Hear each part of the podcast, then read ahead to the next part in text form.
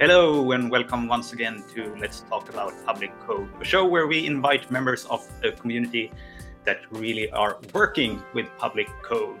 My name is Jan Ainali and I'm a codebase steward at the Foundation for Public Code. And joining me today is a colleague of mine, Boris van Hoytema. Hello, Boris. Hey Jan, uh, yeah, what a what a great way to start this new year. I'm I'm very excited for this episode of uh, YouTube show slash podcast. Yeah, me too, and nice to have you back here on this eleventh episode. In the conversation today, we are joined with a person who had a long and a lot of experience of working with open source in Europe. Yeah, so today we're joined by Gijs Hillenius, uh, who is an open source policy advisor at the European Commission very inspiring person. Has always been very inspiring also to to the work that I've been doing, and I've definitely also learned a lot from what he's been doing.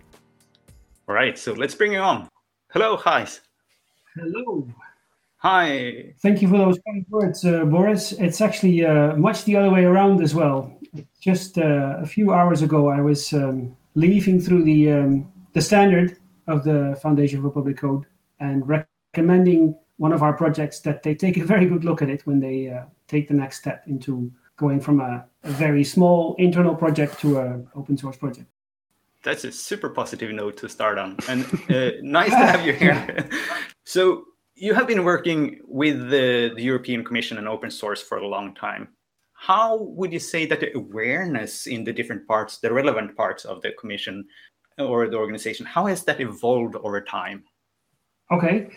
Uh, that's a, a good question to open this show with. I think it would be cool to describe to the people how big the the commission is or how multifaceted it is, or that's something they should they should realize. So I I currently work for the commission's open source program office, but we're housed at the let's say the Ministry for IT, the Directorate General for Informatics, DIGIT for short which is just one of a lot of directorate generals. And all of these directorate generals have a task. So there's one that works on transport, there's one that works on competition, etc.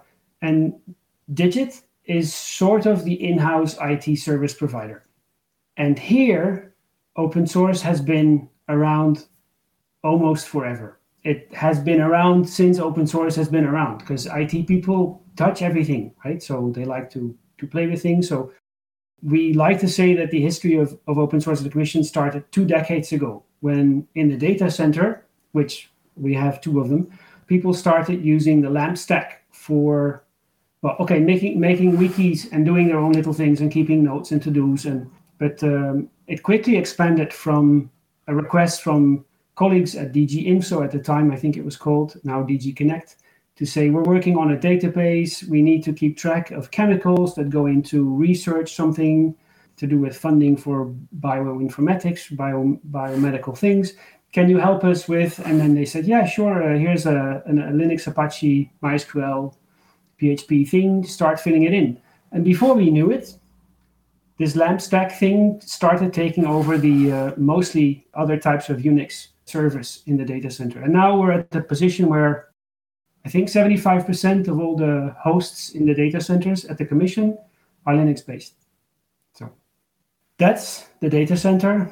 After like five, six years, people started looking back. That's when we actually wrote the first generation of an open source strategy, which is interesting because this is how it works, right? People start looking back saying we should write it down because there's new people coming in. We should explain it to them. What are we doing? And then they realize, okay, we're doing all these data center things. We have this infrastructure layer but we're also starting to develop our own little tools. And so we're starting to use open source instead of just install it and then run it. And we're trying to make, we're adapting it to our own uh, situation. So that became a second layer. And then the first strategy, that was more or less this is where we are. We're, using it and we're making modifications which we're implementing for ourselves. And another five years later, they realized that now open source was almost everywhere in the desktop as well. VLC, Firefox, LibreOffice. Uh, it's not used like everywhere, but we can all download it, install it on our laptops and use it, or install it on our workstations and use it. And VLC you'll see in a lot of places. Firefox is used by a lot of people. There's plenty of PDF kind of tools and picture edit tools, GIMP and stuff. And so the next version of the strategy said, oh yeah, we're also doing all these things on the desktop. And another five, three, five years later, people realized that they were ready to start contributing back to open source projects. Uh, now we're very close to where I come in because um, there were legal barriers and there were organizational barriers to make this transition to contributing back to open source possible. So that was it's a difficult process. And so the, the most recent version of the open source strategy, which was published in the October two years ago, 2020, decided the main thing it says that it would do is remove the legal barriers and remove the organizational barriers.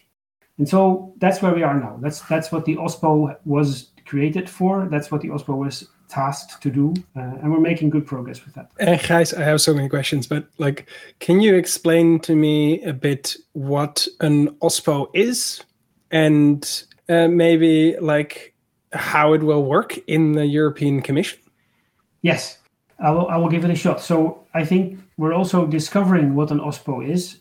I'll be honest with you. We started playing with the name of an organization that would carry out the list of tasks that we had realized okay so we've looked at what happens with open source in the commission what needs to be done what are the wishes of all of our directors what are the wishes of all of our developers and we sorted them ranked them into i think a list of 10 things. And uh, and then we said we need to make somebody the um, we need to make somebody responsible somebody needs to own this headache and start executing it. And then we thought so what shall we call it? Uh, we can call it a center. And then people said no we don't call things centers because before you know it they'll think it's uh, you know it has to be uh, independent or something. And uh, and then we looked around and of course there's the TODO Group and there were other people and uh, uh, i think there were organizations like google and so we came up with ospo. We just stole it from them. But that doesn't mean that we were completely aware of what uh, entails an ospo.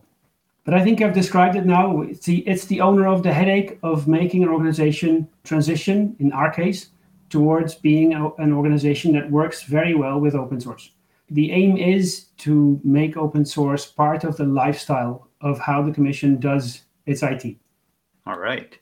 And in December, the European Commission you adopted a new policy. I think is like it's a decision on open source. What impact do you think that will have in short, but also in long term? That decision being taken. So, what is interesting is that the open source strategy is a communication from the commission to the commission. It's a it's not a law, it's not a rule, but it's the way that the college of commissioners they have heard all the argumentations. There has been a debate in the DGs. This thing has been pushed back and forth. Everybody has tried to uh, chip in.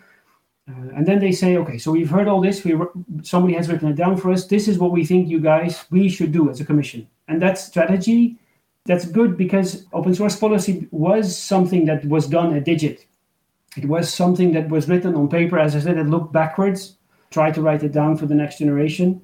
And now we have a, a mandate to do a bunch of things that are not just only for Digit, but they will also be valid for other DGs that want to do this. And there's plenty of other DGs that do software development, and some of it is done by Digit or with help of Digit, but some of them they say, yeah, we have our own team, or we hired somebody else, and they also want to do uh, a lot on open source, and so they can use the same strategy to move forward. Now, that strategy, while analyzing the organization, realized there are two big barriers. One is it's very difficult for the Commission to publish its source code and related information as open source because we have rules in place that date from a long time ago. I keep saying the 70s, but it might not be true. That kind of lock us down. They say you have to ask for permission to share IPR because the goal was let's sell this IPR and recoup some of the costs. Now, for software that has never worked and nobody ever attempted it, or few things attempted it, and a lot of projects wanted to share it, make more sense.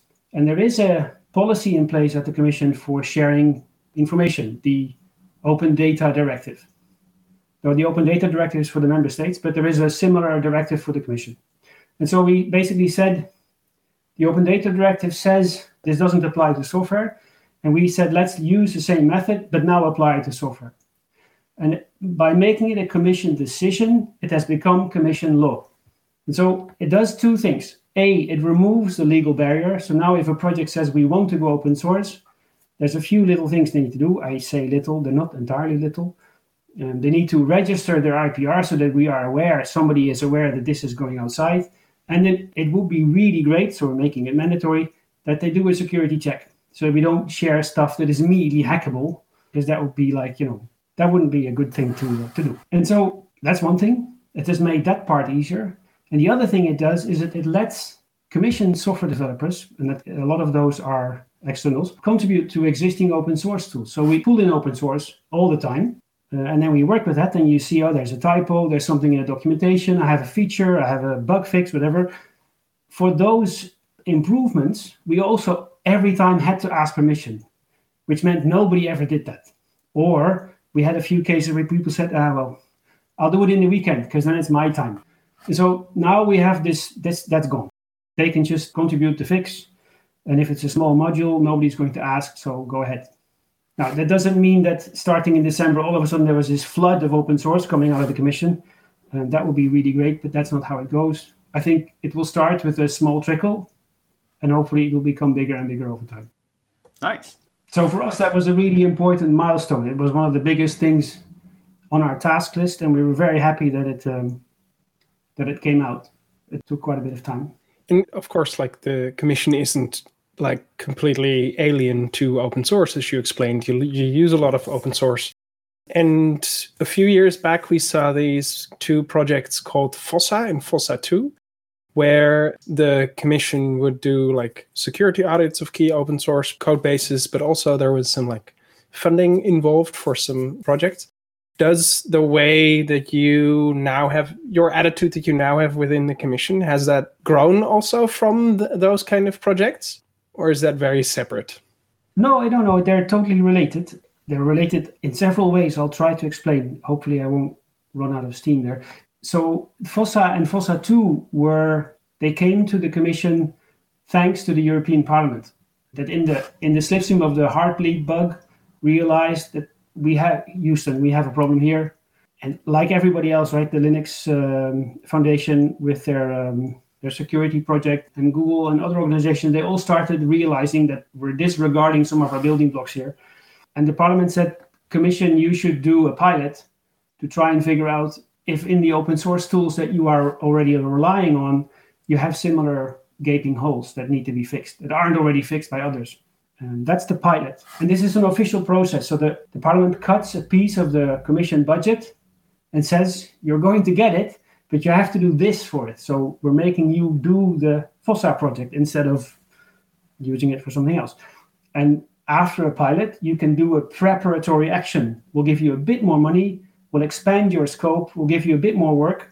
And after a preparatory action, if this whole thing worked, if the pilot was successful and the preparatory action was successful, it should become a permanent part of your toolbox. And so I think we are more or less there where the things that come out of FOSSA 2, like bug bounties and hackathons, are gradually becoming part of the toolbox of Digit.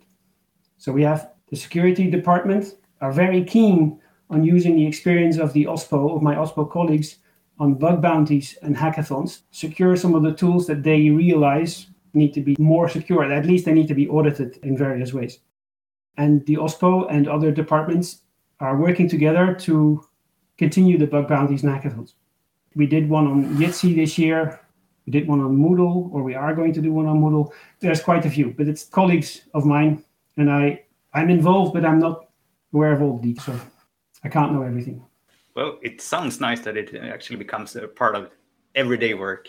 Yeah, you know, it sounds a bit boring, but uh, once you're in it, it's actually quite fascinating. The big achievement of the FOSSA and FOSSA 2 projects was that we were able to change the procurement so that we could actually do bug bounties and hackathons.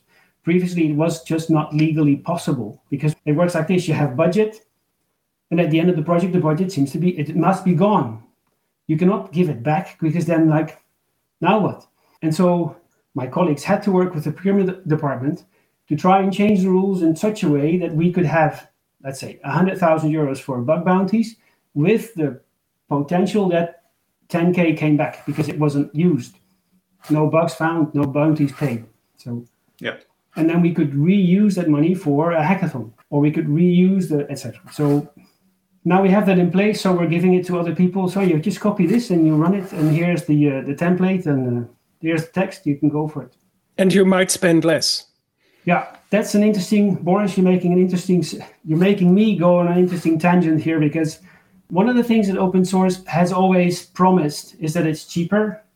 When I, I used to report on, on public services around the European Union experimenting with open source, and for example, the French gendarmerie was always very loud and clear about if you do this, you'll reduce your, your TCI or your TCO by a lot. It is like 25% or 50% or sometimes 70% cheaper. Total cost say. of ownership.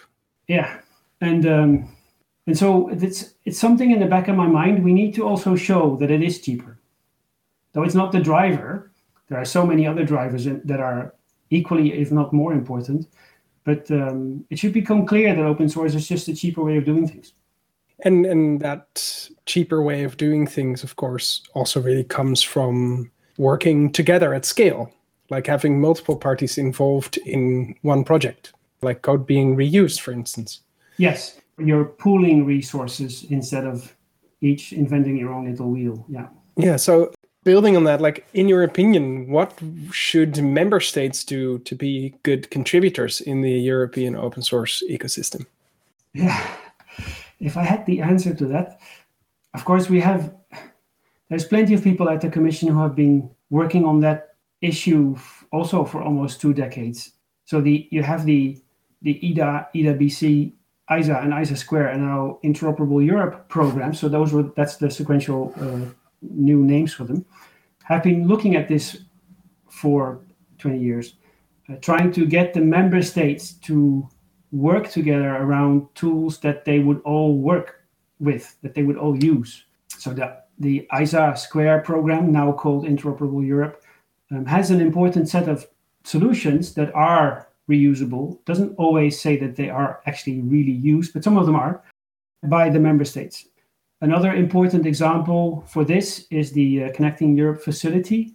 A lot of that is done in software development by Digit but a lot of that is decided by other DGs for transport, for okay, for transport, for trade, competition, making a, a digital single market.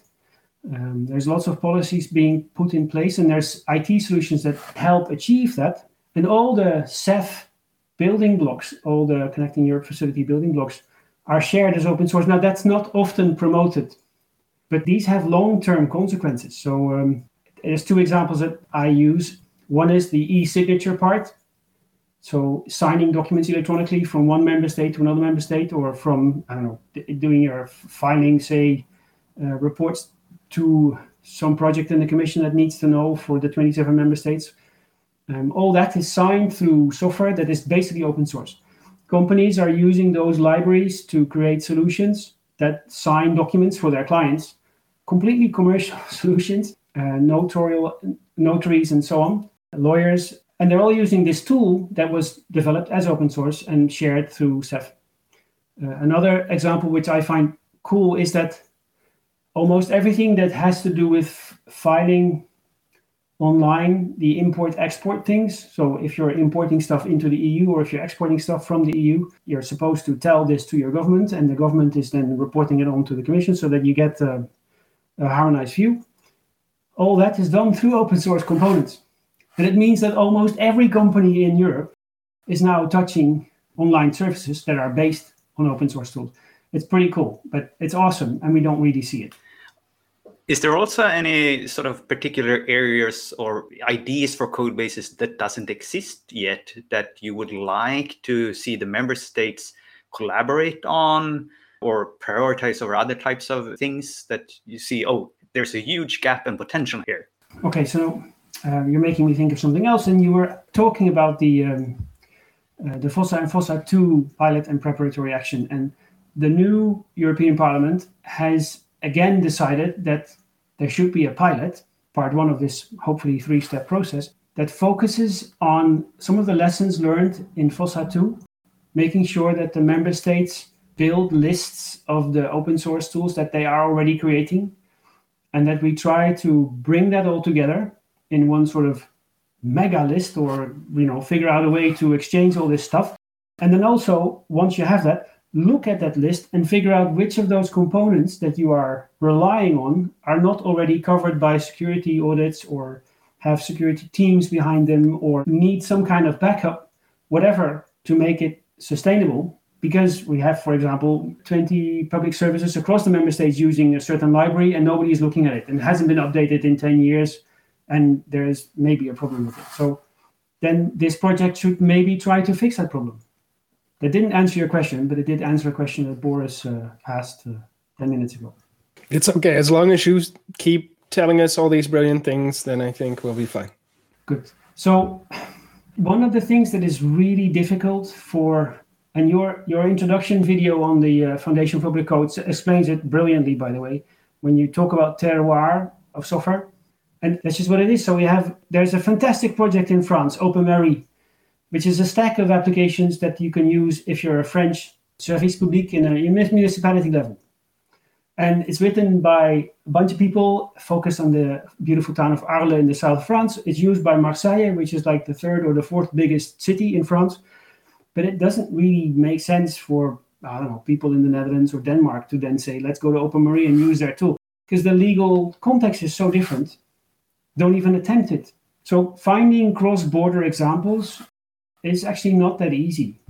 And one of the one of the risks of building a mega catalog of catalogs of all the solutions made available as open source by all these European member states is that you you'll get a list that is full of stuff that is shared, but it's also full of stuff that is never reused.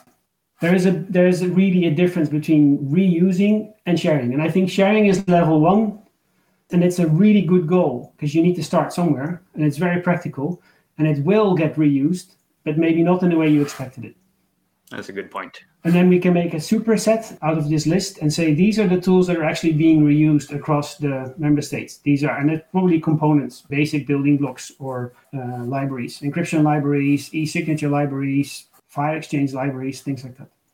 But I don't expect there will be many systems like LEOS, which is now reused by Germany and reused by Spain and used by the Commission and the Council to draft legal texts. Okay, that it's one thing that you would think all member states do this, and I think there is interest from a lot of other member states, but they all have their own systems in place. Yeah, and government is not known for being like quick to respond to new things. Ah, yeah, quick. So uh, I think IT maybe it's not just isolated IT, but IT people are usually very impatient because you realize this is faster and more efficient. Why don't they all do this?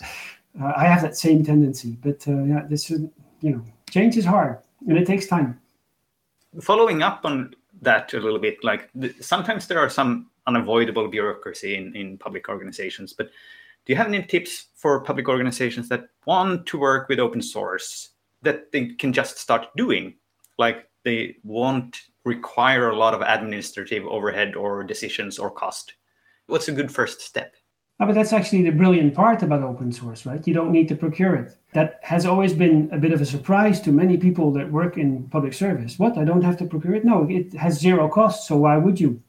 It's, of course, it's the additional services around the product that you might uh, want to procure. I'm sure you can just download it, install it, and run it. Go with it.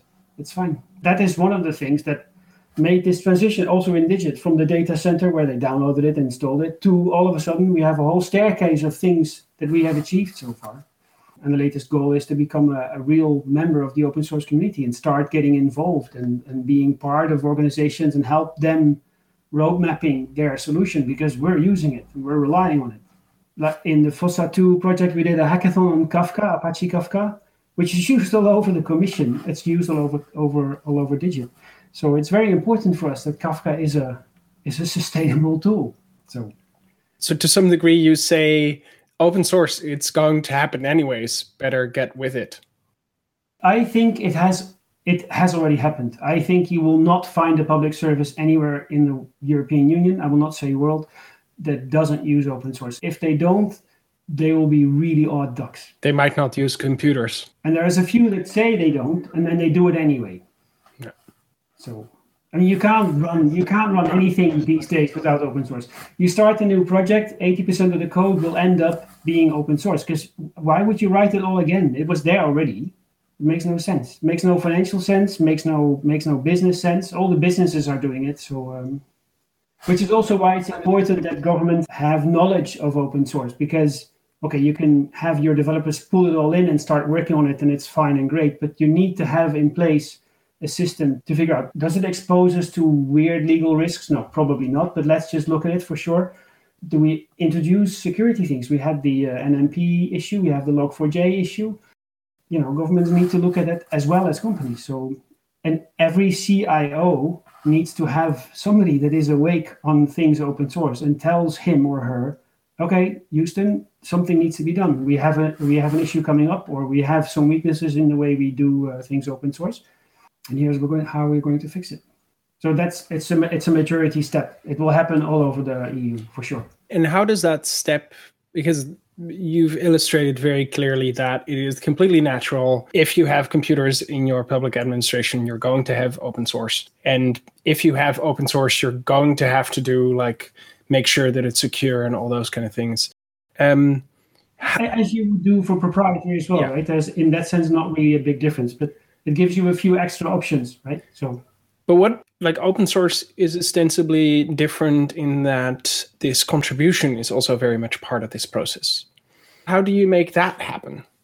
Yes, that is really and that's where an organization needs to grow they need to become aware of it and then they need to find a way to answer the question it will be different for every organization and it might even be different for every project your teams need to be aware of such things.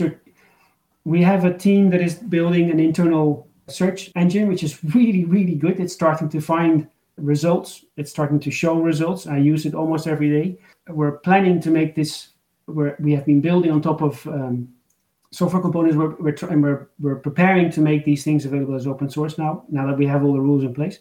But that project can be surprised by a change in license in one of their open source components that goes from a completely normal open source license to a what they would like to call an open source license and the whole rest of the open source world says that's not an open source license because now we can't live with it so this will happen all the time and so it, they, the developers might not immediately know now what, but you need to have legal experts in place somewhere that can help you navigate that problem.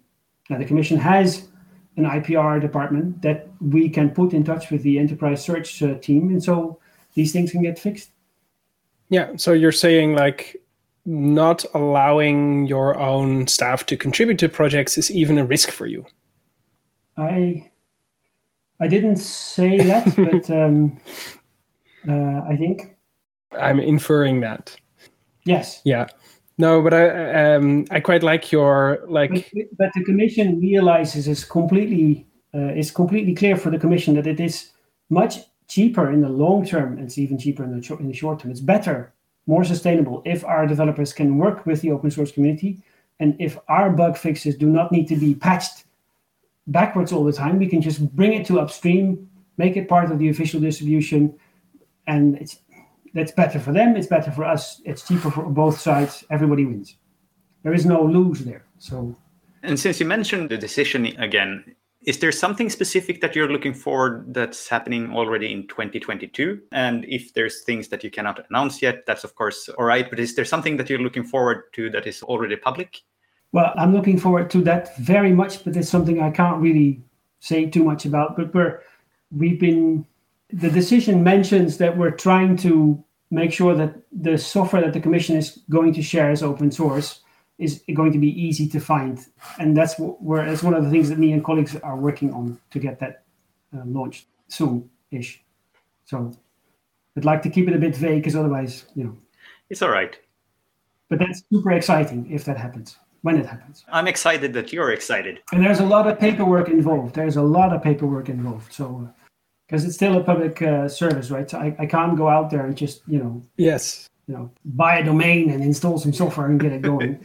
and um, are there maybe other projects inside of uh, the European Commission that you do think like, oh, these are great? Like, I would love to talk about these. Well, one of the tasks is to create a lifestyle of, around based on the principles of open source inside the commission. What we currently see is that development teams they create a new rep- repository on their projects on our internal source uh, store, and then by default the permission to read and write is to the team. That's like five, maybe ten people. So in May last year we changed that default Now, if you create a project, the settings are it's open for everybody that has access to that system, unless you know you don't want it, and then you can just close it. But we have a lot of projects, and I won't say how many. We have a lot of projects that that haven't made that switch yet because in many cases they have things in their code that are meant for their team and not meant for maybe the colleagues next door. It's not like they're teasing their colleagues, but it's like you know passwords to the database and stuff like that. So we need a solution for our secrets management.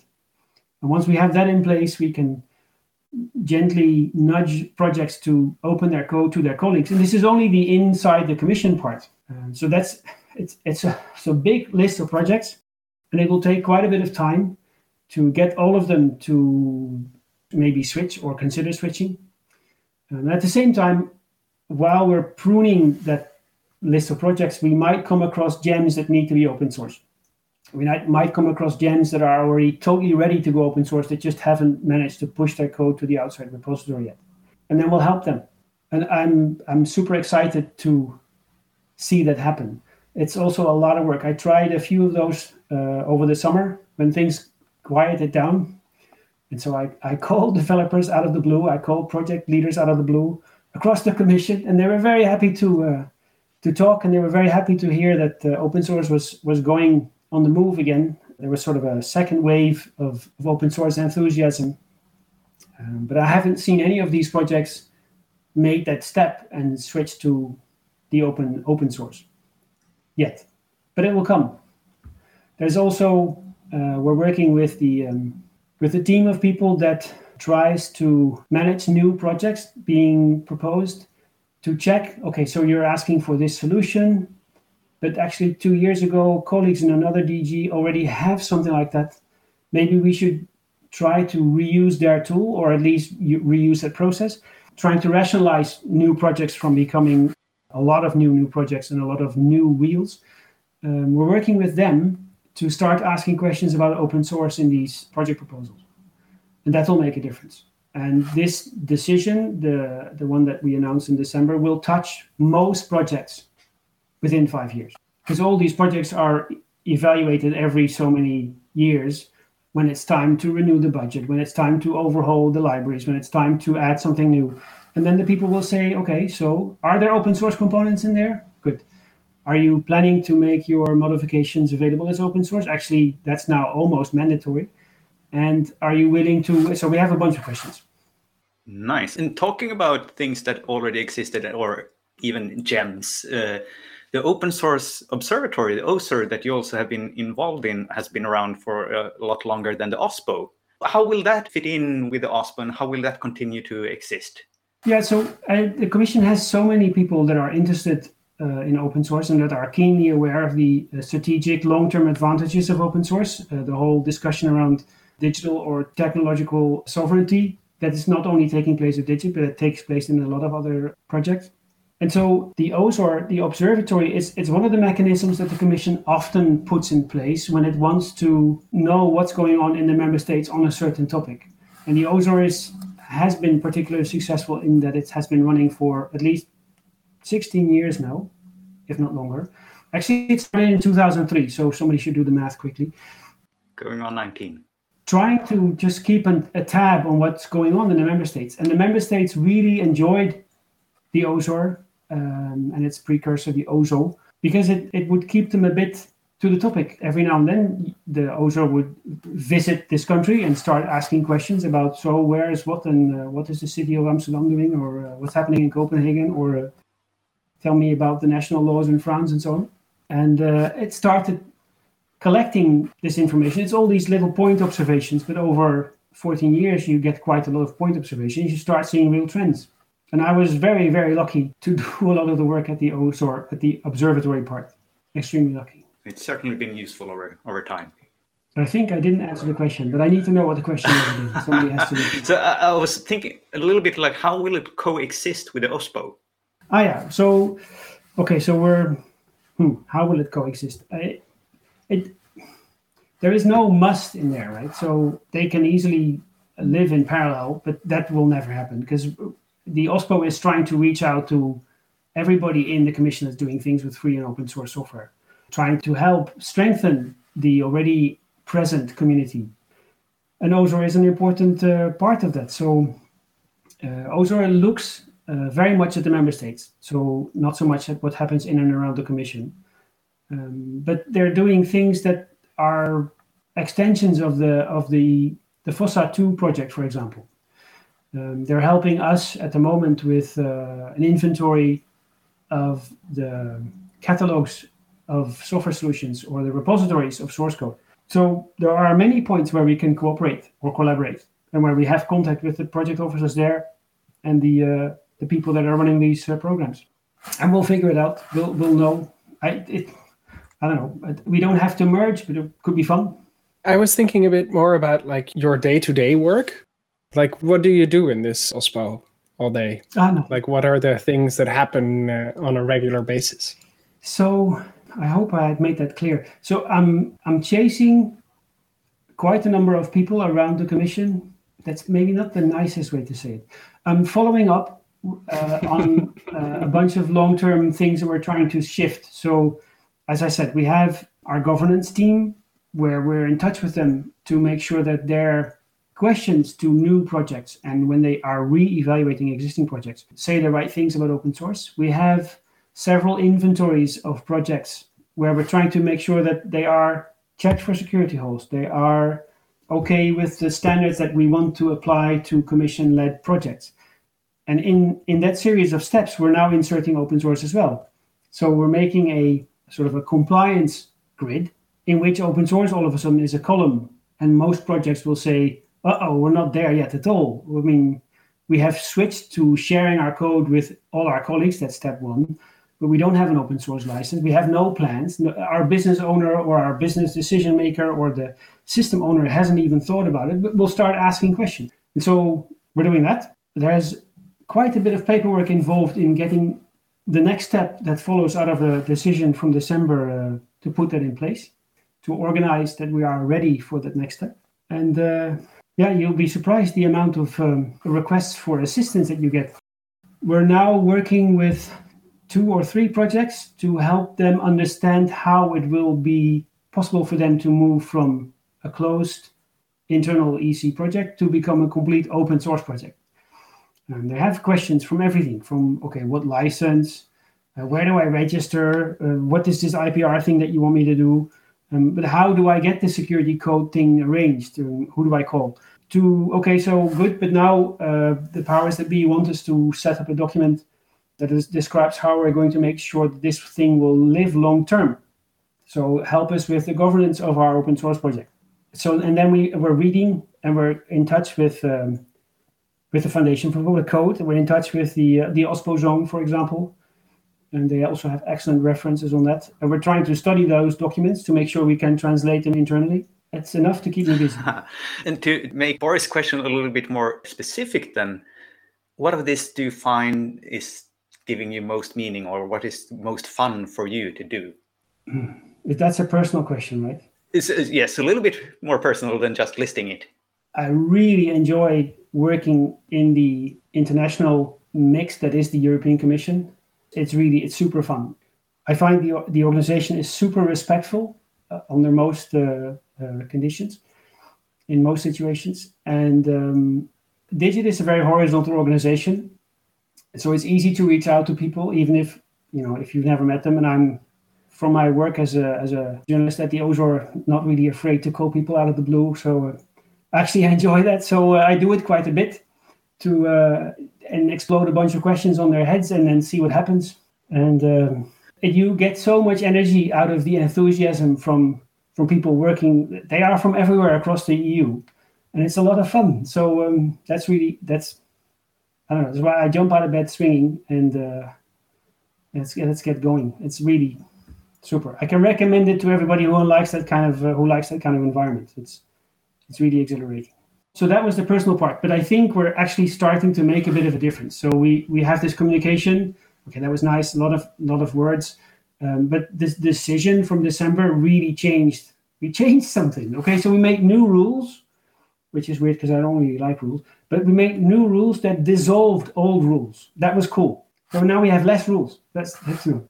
Makes it easier for people to do open source. And and some of the open source people in the commission are like, okay, yay, So, if other public administrations are listening to your wild enthusiasm about uh, being part of uh, an OSPO, like if another public administration is starting an OSPO, do you have some advice for them? Around the EU, um, a lot of them actually already have OSPO. There's an OSPO in France. You interviewed uh, Bastien Guerry, who is basically now the head of the French OSPO. It has a different name. There's an OSPO about to be officially, no, I think it has been officially announced in Germany. There's an OSPO basically in Italy, Team Digitale, with you, whom you've also spoken in an earlier uh, uh, podcast here. And um, there's basically one in Sweden. There, it's you could almost say there's one in the Netherlands.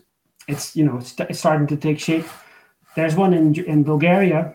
I'm sure we'll find one in uh, Portugal soon. There's probably there actually is already one at CTT in Spain. You know it has a different focus, but uh, it will happen. There's definitely one in Estonia.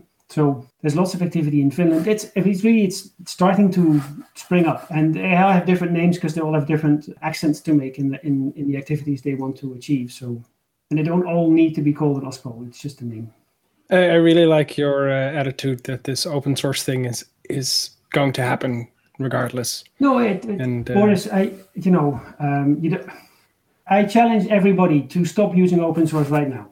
If they really don't like it, well then stop using it, and then they will not be able to do anything. Can't start your car, can't make coffee, can't watch TV, can't make a phone call, can't use your Android phone. Forget your Apple. I think this stream will break if we stop using it. It's not. It's not going to be possible. Stop using the internet. So yeah, it's everywhere, and um, you just now need to realize it and then say, okay, so it's there, and now how do we manage it? A bit like that. And um, governments are always somewhat behind the industry. The industry is using open source all over the place, right? And it makes total sense because it's so much cheaper. You let everybody else do your work, and then you just say, okay, we've done this fantastic product. Can you please buy it? So there's a a, maybe a bit of an evil trend. Um, but you see, you see many companies have a very mature way of dealing with it. Siemens, Bosch, Nokia, Orange, SAP. So you know, in Europe, it's it's fine. That that study that DG Connect uh, published in September 6th, I think it was last year, um, that showed the competitive power of open source and the and the actual the financial contribution it made to the European economy. The numbers are really just there there I'm not worried. I don't think you can erase open source anymore. And in the public sector, only the ones that are super stubborn and really don't like it for some reason. But sorry, that train has really left the station. They better get on board. No, actually, they should run for the train. So. I think with that positive note, uh, we go to the last question that we always ask. Which person would you like to see on this podcast after you being interviewed by us? you said you were going to ask me that question. So there are so many cool people in Europe that I would love to hear more from that I have spoken with in my years at the Open Source Observatory that I haven't been under a mandate to speak with since I no longer work for the Open Source Observatory and uh, but that do super interesting things and I think you should maybe reach out first to the budding open source program office of Sweden. It's the organization that does open source and open data NOSAD and uh, I would recommend you speak to Maria Dalhagen there. But if you, for some reason, don't want to, I have a list. It's like that's like 15 people right there. That's an excellent recommendation. That doesn't mean that we don't want to receive your list. Okay. no, we, we, plan to continue this. Yeah. But it's yeah. what you know. It's interesting to talk. For example, so Sweden is. I think it's a good country to be in touch with. Uh, there's very interesting things happening in Denmark but you already spoke with OS2. But you wanna you wanna and you have a you did a podcast with people. The first one was with somebody from Barcelona, but you also want to look at uh, at the Basque Country or the Biscaya uh, Council. It's small and it's it's not you know it's not it's not big, but they're really interesting what they do there, and it's it's going in all directions and taking taking over public sector there. So and they have good they have good ideas on how this how this works long term, short term, how this how switching to an open source driven public sector actually contributes to the local economy. That's what the Basque country always has shown, uh, like France, by the way. And how you save money in the public sector, but you actually are growing your local industry. Something once we're allowed to travel again, uh, you should definitely travel to the Canarian Islands to do the interviews there, because that set of islands is totally overrun by companies that are depending on tourism. And now the lockdown has shown that's maybe not a good idea. But in the past, they had a CEO that said, let's just do more open source because we'll get an industry on our islands that can help us with these tools instead of having people fly in from Madrid. Good thoughts. Yeah, a lot of good suggestions. Thanks for that. I'm looking forward to, to the list. And this has been a very nice chat, but uh, it's time to wrap it up. Well, it was, uh, as I said, I'm surprised I spoke for an hour. I'm sorry. But um, yeah. that's why we do this. We're always surprised pleasantly. Yeah, and, and I hope we have more to talk about in the future. I would like to end by saying that the work that the Foundation for Public Code is doing is helping us at this moment. At OSOR, I reported on on you guys starting to become super active, but now I'm actually applying your uh, your guidelines. They're on my desk almost every day because I have to go. Oh yeah, that's how that's what they should do. So it makes my life a little bit easier. Thank you. It's a nice incredible, uh, incredible endorsement as well. Thank you. Yeah. You're welcome. Yeah. It, well, it's been great talking to you, uh, Gijs. Uh, thank you for uh, all of your time. Thank you. You're welcome. And uh, to the rest of our audience, also um, wrapping up, I hope you've enjoyed our live cast. And I would like to remind you that the audio version of this podcast will go out in a day or two. Uh, so you can subscribe to the podcast at podcast.publiccode.net and tell all your friends that they should subscribe. Uh, after you've heard these great things that Gijs has said, uh, there might be some people you want to send this podcast to so they can go listen to it. Yeah. And if you want to like join us live next time, and join the chat, you can subscribe to our YouTube channel where you can also watch all of our previous episodes. Yeah. And uh, the Let's Talk About Public Code podcast will be back with a new episode in uh, in about a month. And if you want to engage in even more interactive sessions, you can join us in our community calls, which you can sign up for in the link in the footer of our website at publiccode.net. And that's all for today. Bye bye.